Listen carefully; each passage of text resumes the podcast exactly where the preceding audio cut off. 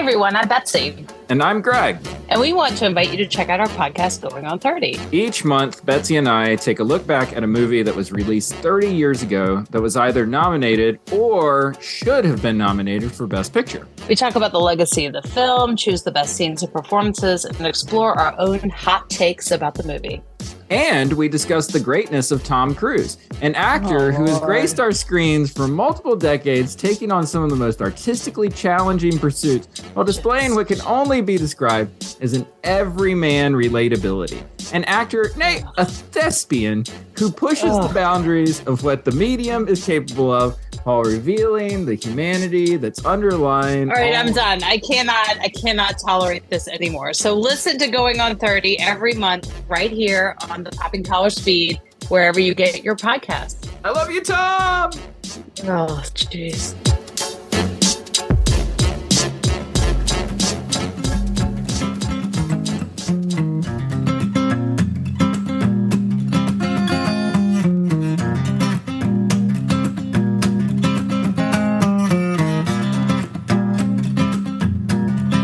I was just wrapping up my last year of seminary when I stopped in the Amoeba music store on Telegraph in Berkeley and picked up the third Gorillaz album, Plastic Beach. Gorillaz was one of those bands that had a personal season pass with me. That is, no matter what album they put out, I would buy it and listen to it. Later that week, on Sunday night, I was driving a crew of classmates down to the Albatross for pub trivia, popped in the CD, turned up the volume, as Snoop Dogg came on the second track and welcomed us to the world of the plastic beat. Now fascinate me, picture and animate me, cause I'm rolling, heat holding, click clacking, crack a lacking, full packing, more stacking, acting a fool when I teach. Welcome to the world of the plastic beach. Yeah. Welcome to the world of the plastic beach.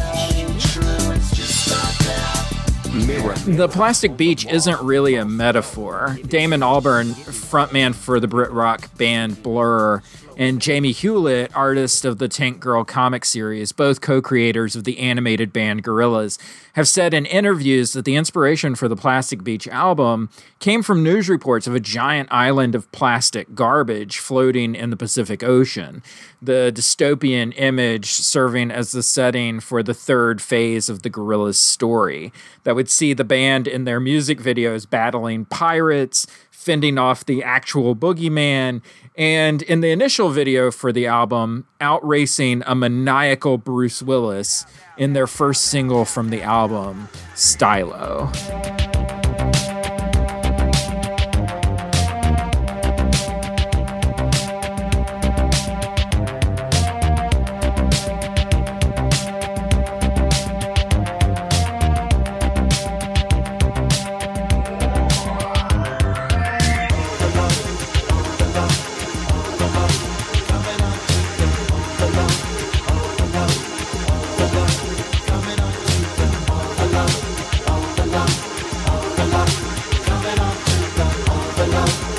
Gorillaz band member 2D, typically voiced by Albarn, opens the song with this repeated word overload over and over again. It blends with the sense and propulsive beat in a way that feels almost mechanical or detached, like a mantra for postmodernity, highlighting the melancholy that comes with living in a world of constant communication through plastic electronics in our pockets, constant mind numbing boredom with carbon copy forms of entertainment in movies and television presenting unreal plastic people as role models.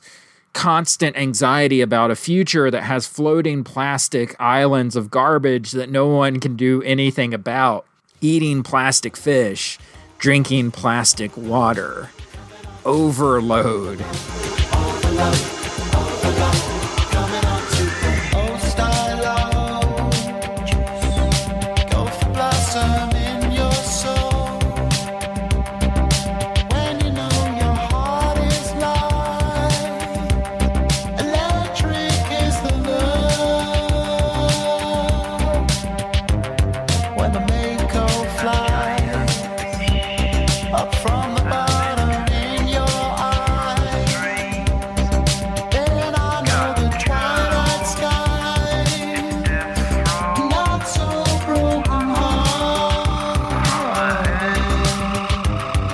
Don't think I fully appreciated the breadth of formation curricula for the church until after I graduated.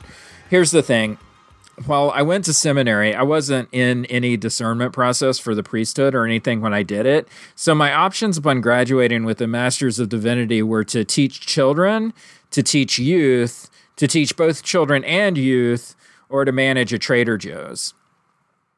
It's not a joke, by the way. There have been many times over the course of my post seminary ministry that the latter option looks like the narrow road to paradise versus the course that I chose. All this is to say that there is no shortage of magic beans curricula that will make you the envy of all your local formation peers as you see nothing but success upon ripping open the plastic bag on their prepackaged offerings and seeing your attendance, engagement, and volunteer support come rolling in.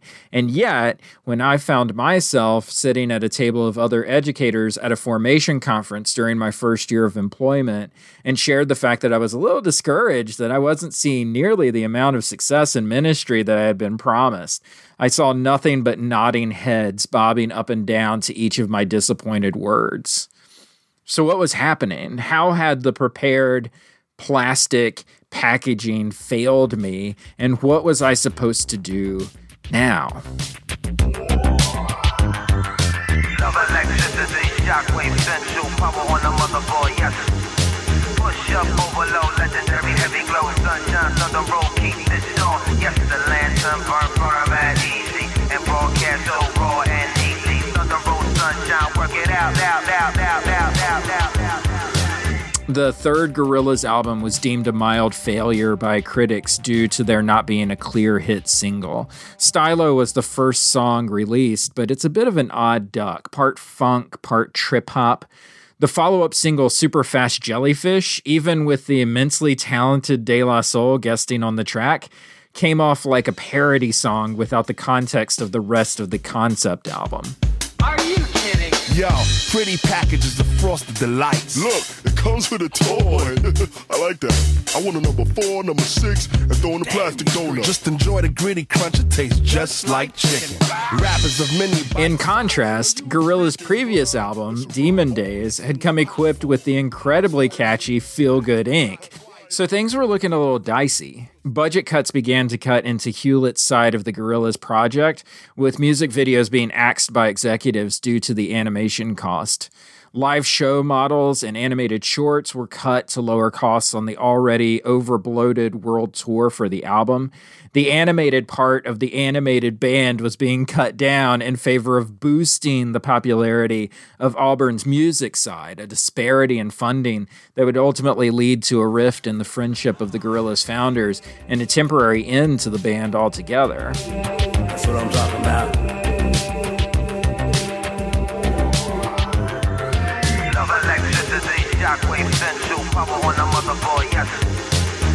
Up, overload, legendary, heavy glow, sunshine, the road. keep this on. Yes, the burn, burn,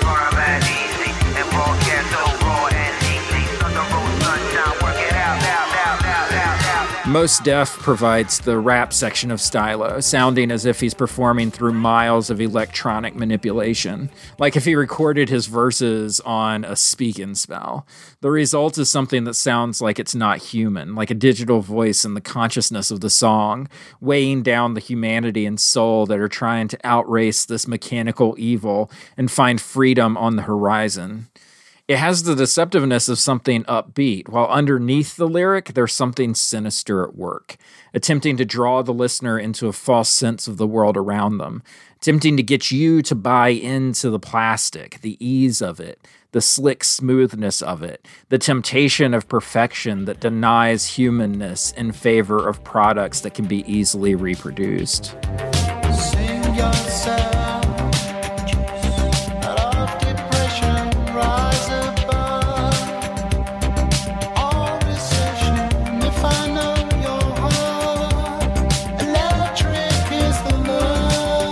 The most profound thing I've ever learned at church didn't come from anyone ordained or with a background in theological education. In fact, I'm pretty sure that the 13 year old girl who said it was only in my confirmation class because her parents insisted that she be there. I was teaching this group of eighth graders about the Stations of the Cross and had stolen an idea from my campus ministry back in North Carolina, where I assigned one station for each member of the class, and they had to create something, anything, that communicated their feelings about that particular moment in the passion narrative. They could do this through any creative form of expression they wanted. If they wanted to write something about Jesus falls the first time, they could. If they wanted to play a song that reminded them of an aspect of the crosses laid on Simon of Cyrene, that was great. If they wanted to lead a moment of silence after Jesus is nailed to the cross, that was fine. I just wanted them to communicate what they were feeling. That's all. So we made it to Jesus is laid in the tomb, and this young girl pulls out a five by seven photo and passes it around. It looked like she had taken a picture of a rock. I glanced at it and passed it to the next person, who also seemed to not give it much thought either. Once everyone had a look at the picture, I handed it back to her and asked her what the rock was supposed to signify. She looked at me slightly confused and a little embarrassed. It's not a picture of the rock, she mumbled. I apologized and asked her to show me the picture again. I still only saw a rock. Look, she said, there's something growing there.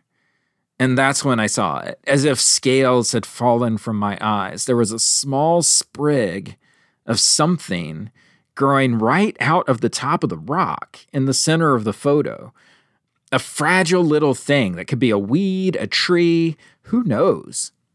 It's like the story you told us, the girl ventured sheepishly. That's why it reminded me of the station about the tomb.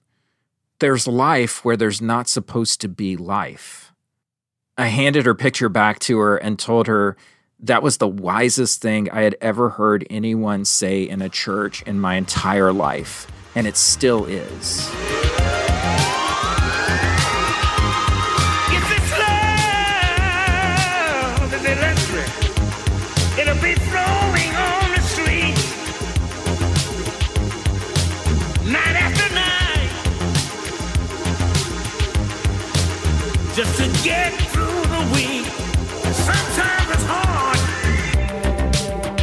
Albarn and Hewlett reconciled after the friction caused by the Plastic Beach marketing. After phase three of the Gorillaz, the two creators took direct control over the band's marketing, meaning they had to work harder to make deals for album promotion, but they weren't subject to the whims of Warner executives to the extent that they were in 2010. Phase 7 of the Gorillaz' story just launched this past year with the release of Cracker Island, and all seems well enough with the virtual band.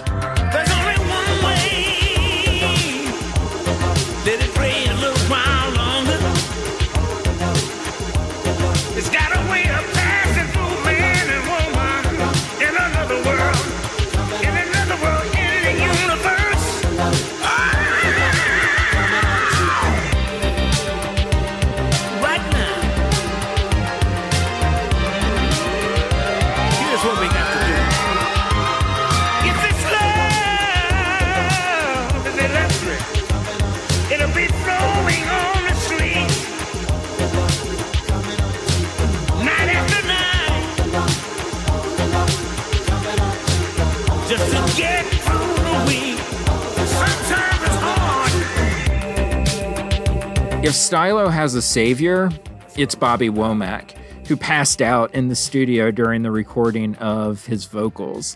His booming voice comes in with the first hopeful word of the entire song love.